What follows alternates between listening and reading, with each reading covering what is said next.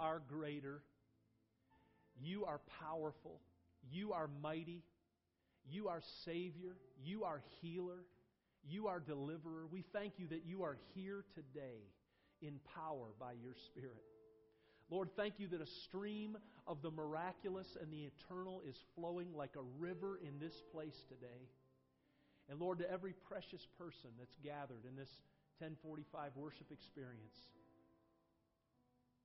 demonstrate yourself as God in their lives. Lord, touch them, heal them, save them, encourage and strengthen and lift. Lord, bring hope where there's hopelessness. Bring courage where there's fear.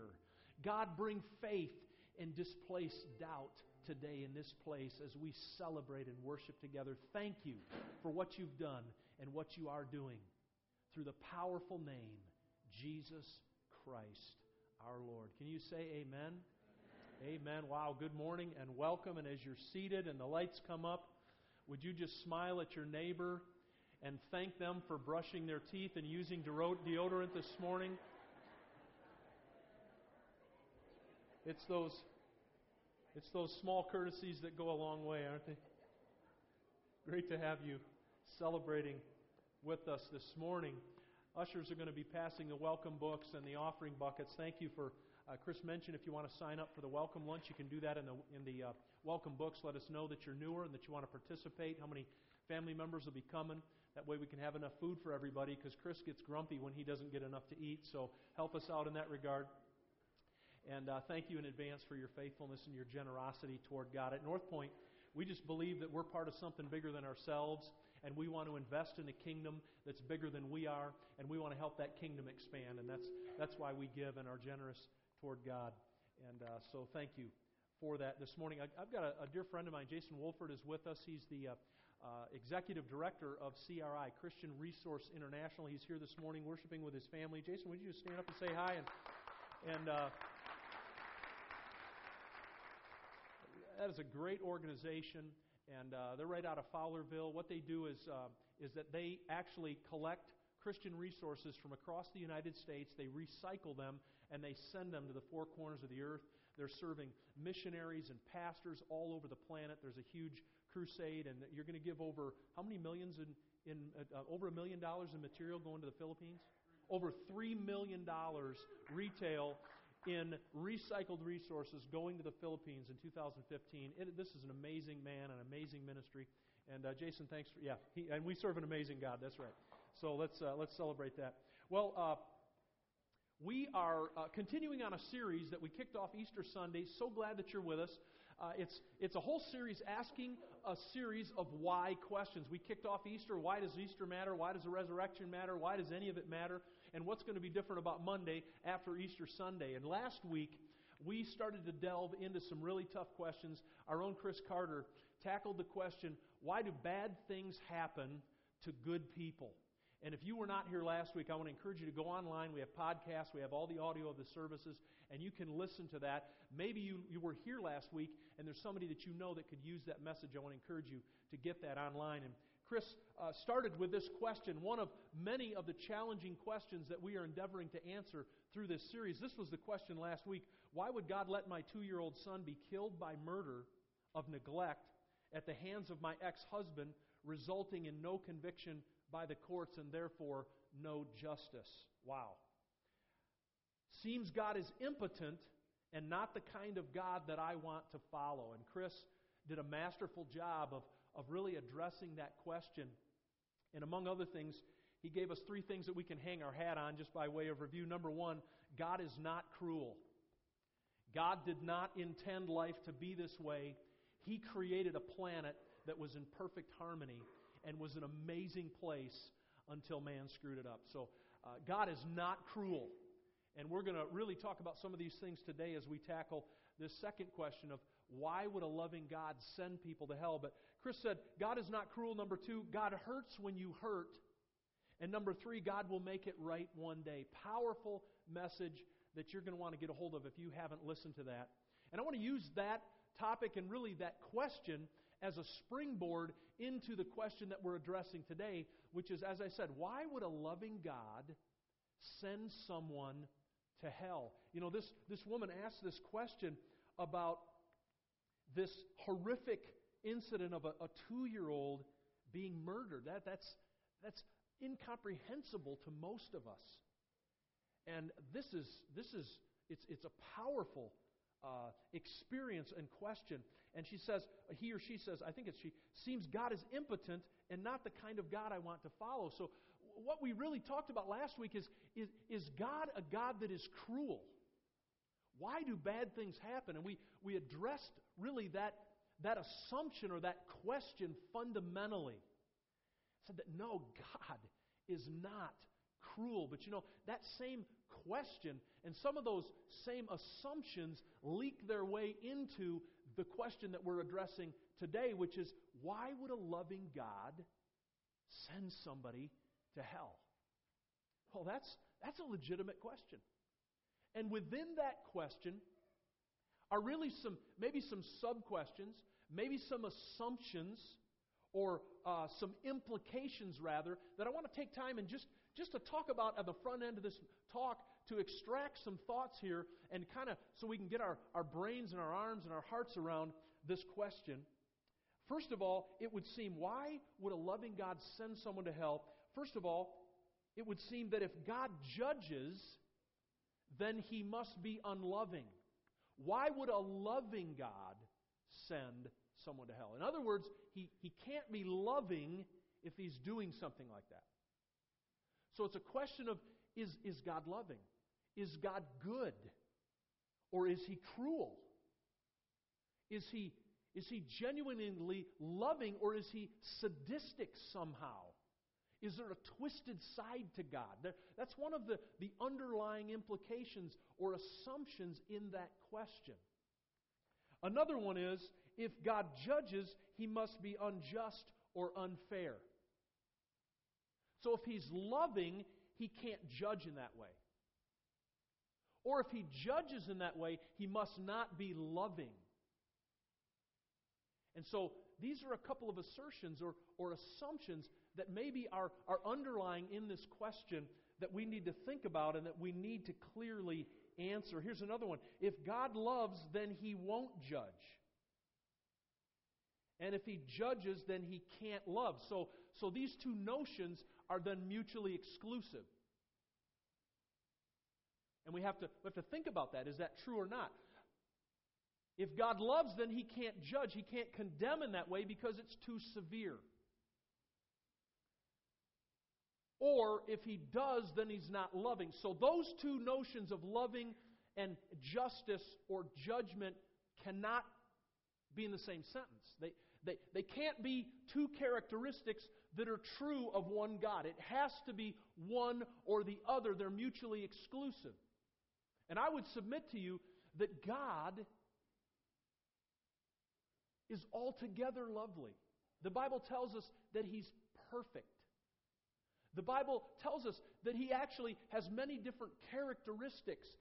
And he, he holds all of these characteristics perfectly in balance. And I don't know how He does that because I'm not God. But He is. And He's amazing in this way because He is perfectly loving and yet he's perfectly just. How does God do that? That's amazing. He's perfectly holy, and yet he's perfectly merciful, and he's full of grace. How can God be like that? He's amazing like that. So I would submit to you that these notions don't have to be mutually in, exclusive, that they can be inclusive and characteristics of God. In fact, a, a, uh, an amazing story uh, that is true of a person that I know and love. Her name is Lara. And uh, she was my administrative assistant for a number of years. And uh, I didn't know this for many years about Lara, but they had a tragedy in their family where her daughter and multiple members of her family were murdered. And it was gruesome and it was horrific. And to add to the pain and the agony of that whole experience, there was no conviction. There was, there was, there was no closure. For 20 years, this was an open wound. to this family. But finally, enough evidence was gathered that was sub- substantial. And the prosecuting attorney was able to move forward with the case. And so there was a trial, there was a jury, there was a, uh, there was a trial, and there was a conviction. And the individual that was guilty was found, was found so and was sentenced to life in prison. You say, wow, that's, that's heavy. That's serious. Yes, it is. Now, let me, let me just, in the context of that scenario, let me, let me pose some of these same questions. For the, ju- for the jury, rather, and the judge to find the individual guilty, is that unloving to find that person guilty? Is that unloving that a sentence is meted out of life in prison? Is that unloving or is it just? Is it right? Is it appropriate? Well, you, as we sit here and we think about this, we don't often think about these kinds of things in the context of being loving or not. It's, the question is not really, is it loving? Is it the right thing to do? In other words, the judge isn't unloving. I don't think anybody here would argue that. I don't think anybody would argue that the jury is unloving. When found guilty, a sentence is meted out. That I think most people would agree that's appropriate.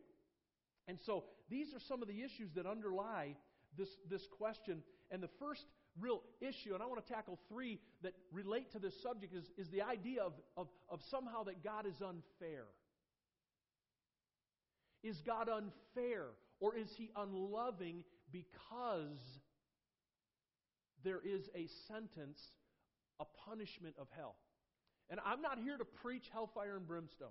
I'm not here to spit on anybody and preach anybody under condemnation. But I am here to speak truth. Because Jesus spoke truth. And it's important that we understand truth as it relates to something that is so soberingly important in our lives and in the lives of those that we love. So, first of all, the notion that, that this would be unfair. Uh, how could a loving God send someone to hell? And I think we need to ask the question of what is unloving.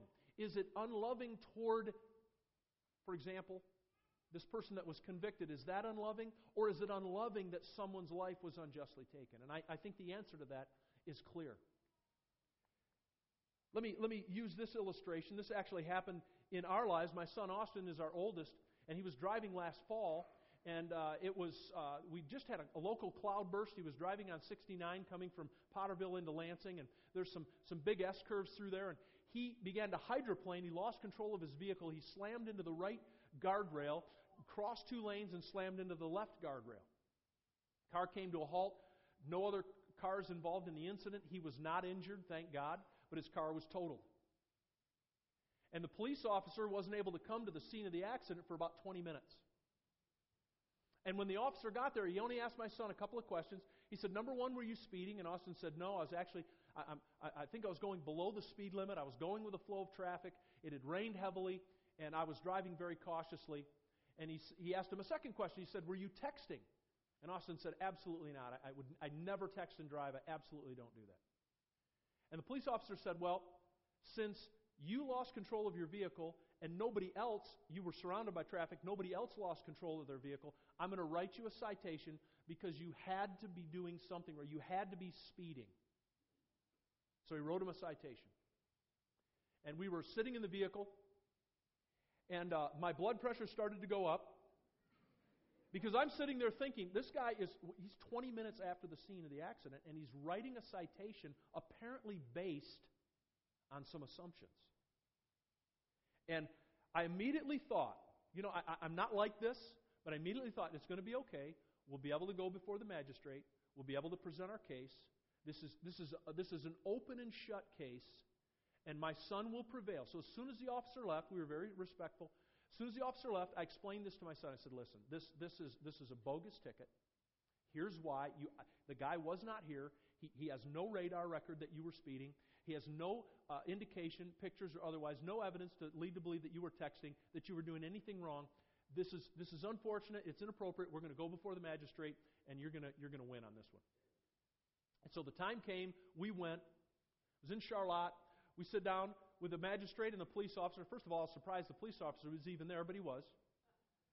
And, and so Austin and I had talked about it. We had rehearsed this, exactly what to say.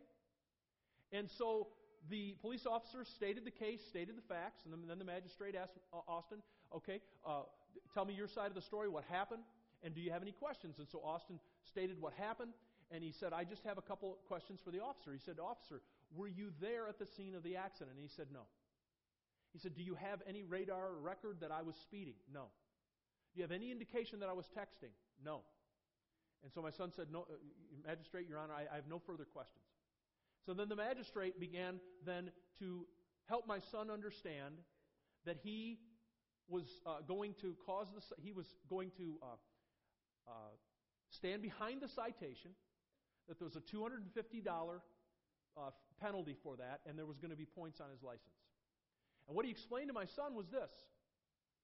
He said, because there were wet conditions, you have to travel at a speed that is safe given the conditions. And because you lost control of your vehicle, you were going too fast for the conditions you were in. Therefore, it's not about whether you were going 70.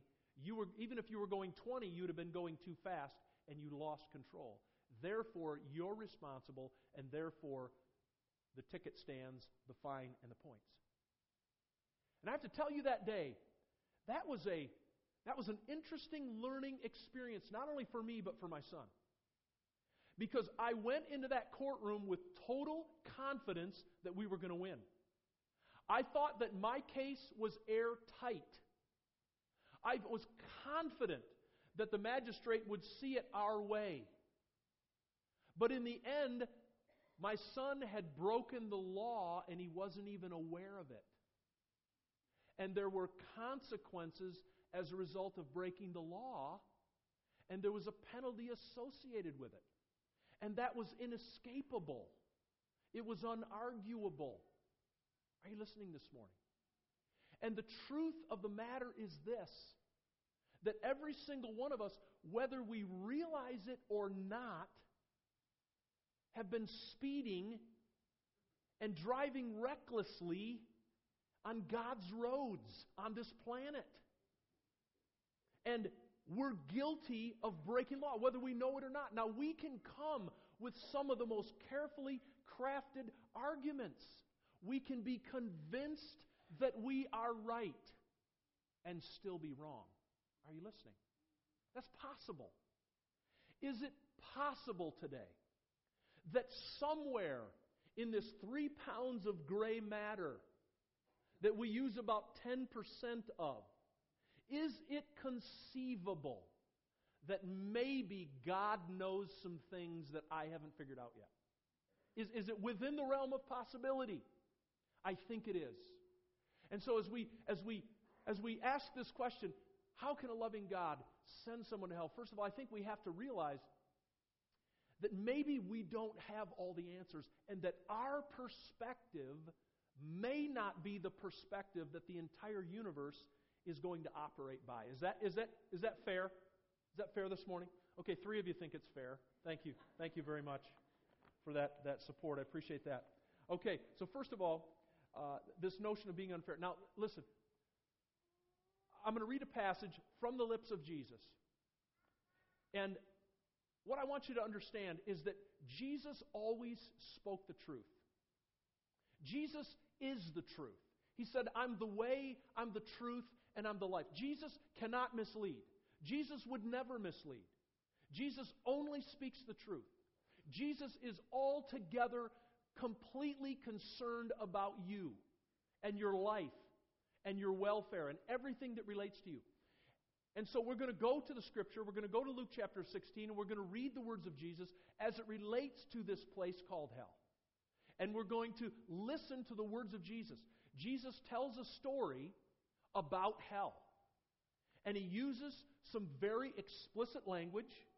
He paints a very clear, vivid picture. Now, let me just pause to say this. Jesus would not do this to mislead someone. He would do this because He is altogether loving. He is altogether kind. He is altogether good. So we're going we're going to hear from the lips of the one who actually tasted death and was resurrected. The one who's the authority on death and the authority on the afterlife. We're going to look at his words specifically in Luke chapter 16. Jesus in the Gospels, 13% of the Gospels, he talks about hell, and 50% of the parables, he talks about hell, judgment, and punishment. Luke chapter 16, he talks about a rich man. He says, There was a rich man, a certain rich man, who was dressed in purple and fine linen lived in luxury every day. At the gate was laid a beggar, at his gate was laid a beggar named Lazarus, covered with sores, longing to eat what fell from the rich man's table. Even the dogs came and licked his sores. The time came when the beggar died, and the angels carried him to Abraham's side. The rich man also died and was buried in Hades, where he was in torment. Excuse me, he looked up and he saw Abraham far away, with Lazarus by his side. So he called to him, Father Abraham, have pity on me and send Lazarus to dip the tip of his finger in water and cool my tongue, because I am in agony in this fire. But Abraham replied, Son, remember that in your lifetime you received your good things, while Lazarus received bad things, but now he is comforted here, and you are in agony. And besides all this, between us and you, a great chasm has been set in place, so that those who want to go from here to you cannot, nor anyone cross over from, from there to us. he answered, Then I beg you, Father, send Lazarus to my family, for I have five brothers. Let him warn them, so they will not also come to this place of torment. Abraham replied, They have Moses and the prophets. Let them listen to them. No, Father Abraham, he said, but if someone from the dead goes to them, they will repent. He said to them, If you do not listen to Moses and the prophets, they will not be convinced, even if someone rises from the dead. Isn't it notable that Jesus Christ has done just that, and yet many refuse to listen to him? So, these are the words of Jesus, very specific. I don't think Jesus is trying to talk allegorically to mislead anybody. I think he's very clear that there is a real place called hell that you and I never want to experience. It's a place of fire, it's a place of agony, it's a place of torment. It is not a pleasant place, and it is not a pleasant subject, and it gives me no joy to speak about this this morning. But understand this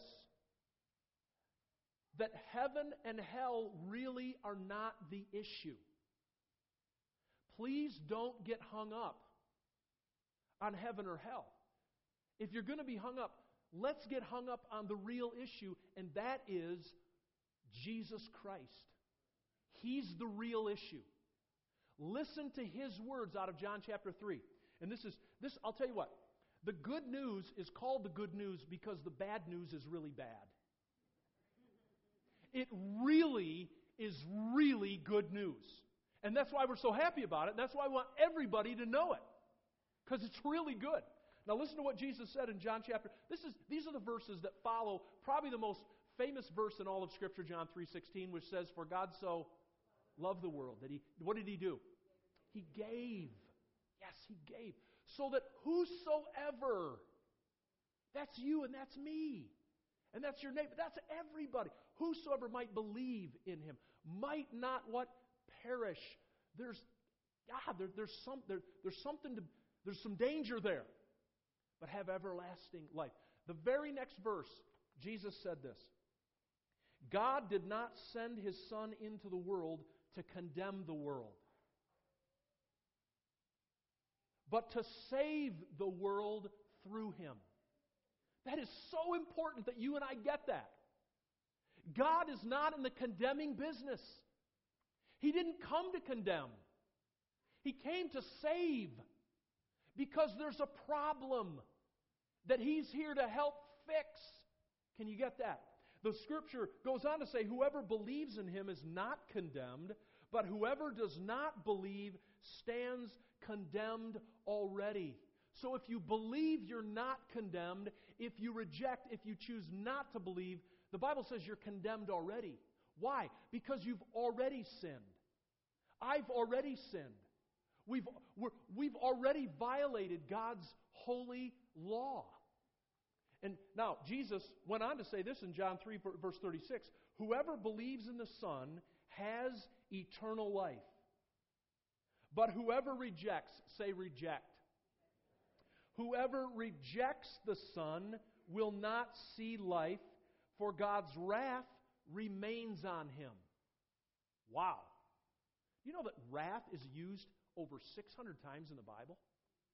Wow. Whoever believes has eternal life, but whoever rejects will not see life. God's wrath remains on him. This is so important. See, before you become a believer in Jesus Christ, the wrath of God is on you. That's what the Bible. That's, these are. This is from the lips of Jesus. You're in trouble. There's a problem of infinite proportion. And Jesus came to help with that problem. Let me read it again. Whoever believes has eternal life. Whoever rejects will not see life. God's wrath remains. So the way to remove the wrath is to believe. Are you listening? That's the way the wrath is removed, according to the lips of Jesus. That, my friend, is good news. Believe on the Lord Jesus Christ and be saved. That's the message of the gospel. Yeah, heaven, see, again, heaven and hell aren't the issue. Jesus is the issue. Heaven and hell are the implications. And, and God didn't come to condemn, he, gave, he came to do what? He came to save. And that's what we celebrate. That's what we embrace today. That is good news. The good news is this Jesus experienced what the, what the rich man experienced so that you and I could experience what Lazarus experienced. Isn't that good news? And that ought to put a smile on your face. That is good news this morning. So, the first uh, idea of being unfair. The second idea I want to talk about this morning, as it relates to answering this question why would a loving God send anyone to hell? Is what I call the fair weather issue. What do I mean by that? Let me, let me share three different scenarios with you quickly that have to do with justice, that have to do with being treated fairly and rightly. The first one is this, and it has to do with you and your driving. You're on the highway, you're speeding, you're about 10 miles over the speed limit, and you're driving down the highway, and there are several cars that are passing you that are going faster than you are. And all of a sudden, the red and the blue lights start to blink, and you look in your rearview mirror, and the police officer's behind you pulling you over. How do you feel about that at that moment? You, you probably feel kind of shafted because you were going 80 and somebody else was going 85 and you got pulled over and you're getting the ticket when somebody was going faster. I don't know if that's ever happened to you. That has happened to me. And I felt irritated. You're more spiritual than I am. I felt personally very irritated by that. That, that was not fair, okay? Second scenario your son is in a baseball game, he's pitching, and, uh, excuse me, your son's at bat. Your son's at bat. It's the bottom of the ninth. It's a full count. The score is tied. The winning run is on third base. And the pitch comes, and it's four inches outside the strike zone, and the umpire calls a strike. Parents, how do you feel right now? Somebody said, bad call in the, in the, in the 9 o'clock service. Bad call. I said, no, that was way too mild. No, I, I'll tell you what happens. We scream, we stand up, we start to yell, we start to rant and rave, and, and, we are outraged. Why? Because that was a horrible call, and it was unjust, and it was unfair, and it was our boy, and this, this is serious. It's so serious. We talk about it at home. We talk, it about, we talk about it at the, the water cooler at work. We talk about it before church, and we talk about it after church. Even though it happened on Monday. Okay? It's just the way it is. It's not right. All right, third scenario. Third scenario, you're at work, you've been there eight years, and you're in line for a promotion, you know the promotion's coming, you've, you've put in your application for it, you know that you meet all the qualifications, it seems like a done deal, it seems like the, the, the wheels are greased, the tracks are greased, and this is, this is coming to you, and you find out that somebody with six years less seniority got the promotion. How are you feeling right now? You're not feeling too good about that. You're feeling shafted. You, you, in fact, you'll probably contest that. And you'll probably go to management and talk, and you'll probably have some questions. Why? Because that's not right. It's not fair. It's unjust. And there's something in us. You see, the Bible says the law of God is written on our conscience. And this is part of the proof because we are wired to want and expect justice. We're wired that way. Because partly because we're created in the image and likeness of God, although that image has been marred by sin, but we we want things to be right and we want things to be just. Now, those three scenarios, let me turn them around just a little bit. So let's let's go back. You're driving on the highway, you're going 80, 10 miles over the speed limit. People are going faster than you, and all of a sudden the red and the, the red and the blue lights go on, and the person next to you is being pulled over. How do you feel about that? Yeah, you're feeling a little better about that, aren't you? Yeah. Now, how many of you pull over because you know you were speeding and you wait? God bless you. She, she just did it this week. I should have checked with you, Lauren, before this because you're ruining this illustration. That's all I'm going to say. Most people would not pull over and, and invite the officer to write them a citation because they were in the wrong. Most people wouldn't do that. Most people would very willingly give ourselves a pass. Second scenario. All right? Baseball game, bottom of the ninth, scoring run is on third base. It's a 3 2 full count, two outs. The winning run is, is poised to score, and now your son isn't at bat, your son is pitching.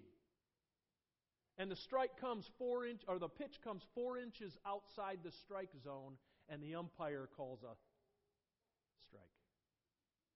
How do you feel about that? You lift your hands, you say, Praise Jesus! Thank you, Lord!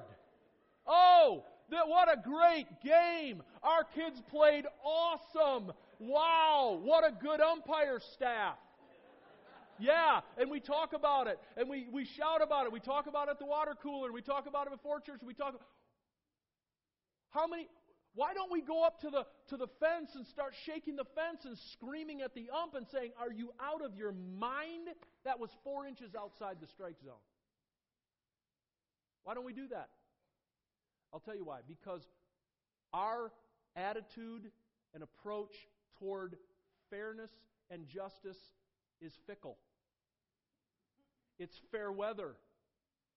All of us are wired to very happily receive grace and mercy when we're on the short end. Are you listening this morning? And so, why then would we demand that God be absolutely and exactingly fair when we're so fickle regarding what's right and what's wrong, what's true and what's false? What's, what's just and fair and what's unjust and unfair. Why would we be so exacting with God? Why would we do that? And in fact, I would pose this question Do we even want to do that? Do we want to demand that God be absolutely fair? Do we want to demand that God give us exactly what we deserve? I don't know about you, but I'm not up for that one. I'm not. Because, because I, I know the story. I know what time it is. I know where I stand before God. I, I know that fundamentally I'm a sinner that's fallen short of the glory of God. I know fundamentally the wages of sin is death.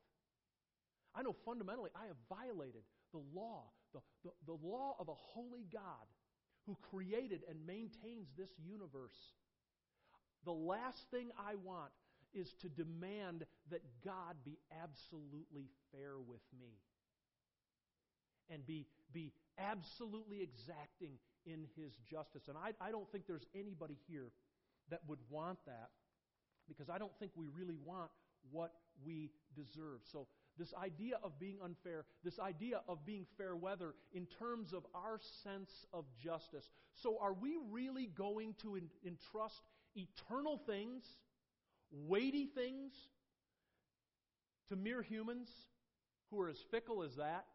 That over a, a pitch for a Little League baseball game, we're going to get that bent out of shape? I don't think that's, I don't think that's a good idea. I'm just going to recommend against that, okay? Now, the third thing I want to talk about, uh, just for the few minutes that we have left, is true fairness. In fact, being fairest. And let me tell you about Andy Allie and the Infiniti. Andy Stanley tells this story of owning a car that he really, really treasured and valued. It was an Infiniti, which is a high end uh, automobile. It's not the highest end. You can, you can get more exclusive and more expensive than that, but it's, it's a nice vehicle.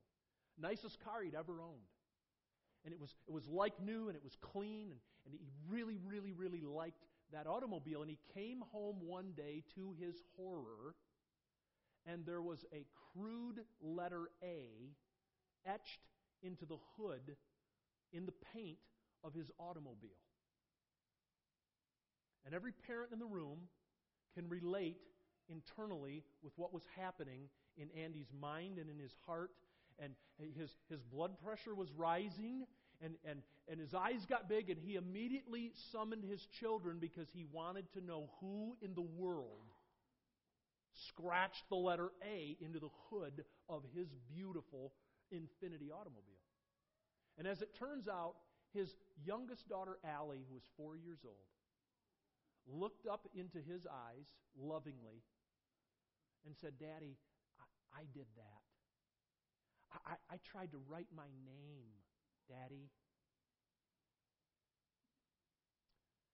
Well, Andy was faced with some options at that point. Is that a diplomatic way to say it? He was faced, he was faced with some options. What was he going to do? Was he going to get in his daughter's grill?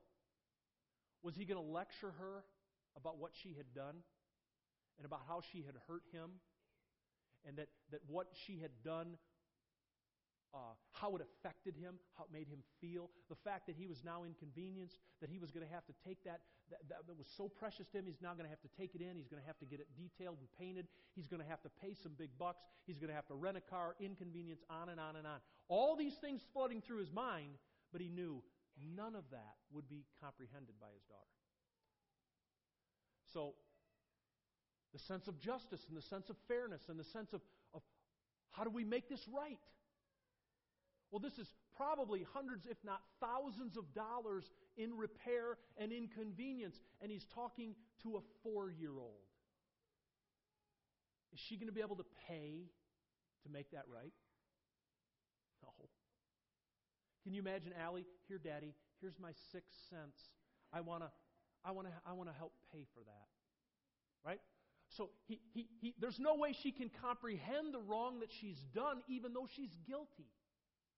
There's no way he can demand justice because she has no way to pay. She has no way to make it right. So, what does he do? The only thing a parent can do look with love and mercy and grace and acceptance toward his four year old daughter Try to help her to understand that this is not what you're supposed to do and please don't do it again, which he did. He talked to his daughter and she said, Okay, Daddy, I won't do that anymore. And then what does he do? He goes and he pays for it himself. Right? Because she had no ability to pay, she had no ability to make it right. Is that fair? No, it's not fair, but life's not fair. Now, there was a day when life was fair. There was a day when life was fair. When everything was equitable, everything was even, everything was just, everything was fair. It was life was good and life was beautiful as long as that nirvanic state lasted. It's called the Garden of Eden. The Bible tells us God created everything. He placed man in the garden. He created Eve to be with Adam. He looked at everything and said, It's good. And it was until somebody screwed it up. Did here's here's the fundamental question. Did God screw it up? No. God didn't screw it up. Allie screwed it up. I mean, Adam screwed it up.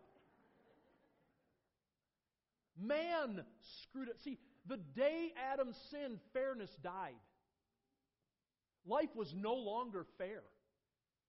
I, I love what Chris Carter shared last week that the way it is is not the way it was, and the way it is is not the way it's going to be. God didn't create earth this way. He didn't create this planet to be marred and to be tainted and to be cancerous with sin and death. God didn't create it this way, but we screwed it up. So, if we're going to talk in terms of what's fair, man should fix what man screwed up, just like Allie should fix what she did wrong. Well, allegorically speaking, all of us have carved a few letters in the hood of God's car. All of us have done it. And all of us, like Allie, don't have a full comprehension of what we've done. We don't. We have no comprehension of how serious it really is. And the only way we get insight into how really serious it is is looking at the extremes that God went to in order to fix the problem. Then we have some insight into how bad it really is. Can you imagine Allie speaking to her father Andy and after the incident saying, Daddy, I want to make it right with you. I'm going to go clean my room. Well, that would be a nice gesture, wouldn't it? But that doesn't address the problem, and it certainly doesn't bring a solution. It's a nice gesture. If you think that you can get to heaven by being good enough, it's like Allie suggesting that she's going to go clean her room after she's, if I could put it in this way, sinned against her father. And so, what's really unfair is that God had to become a man to take my place and suffer the penalty of my transgression and my sin and my carving my initials in the hood of God's car, if we want to use that analogy, that, my friend, is unfair. It's unfair that somebody that's perfect would die for somebody else's wrongdoing. Doing. That is terribly unfair. And that's why Jesus is more than fair. He's the fairest. He's gone to such lengths to help and to save and to heal and to deliver. I'm so glad that he did. Now, here we, we all understand the bad news, and the bad news is really bad. The bad news is hell's a real place. It exists. Why would a loving God send anybody there? You know, as I read the scripture, God doesn't send people there. He came to save. He came to deliver. He came to be a substitute. He came to make a way. And if we choose to reject God's way, His salvation, then there are consequences. And so this morning, I want to I want to urge you. I want to urge you to just do a couple things. Number one, it's really, really, really simple. It boils down to this God is right, and I'm wrong. That's really what it boils down to. Am I willing to admit that? Am I okay with that? God's right and I'm wrong. See, there's some people that will camp on why would a loving God send somebody to hell? God is unjust for that. And therefore, I don't want to serve him. Well, is it possible that God's right and I'm wrong? Is it possible in all my processing of this three pounds of gray matter that maybe I missed something that God understands? And realizing He's gone to such extreme lengths that I should avail myself to the solution that He's provided. I think that, my friend, makes sense. Can we bow our heads and our hearts for just a, a couple moments of quiet reflection. The worship team is going to come, and we're going to sing together because God is good. And He's made an amazing way, and it's a simple way. It's so simple that everybody can enter into it. It's available to everybody. Oh, Father, we're so grateful today. But as we just pause for a, a moment of quiet reflection, where are you today? Are you in a place where the wrath of God remains on you because up to this point you really have rejected Jesus Christ as your solution, as your sin remover?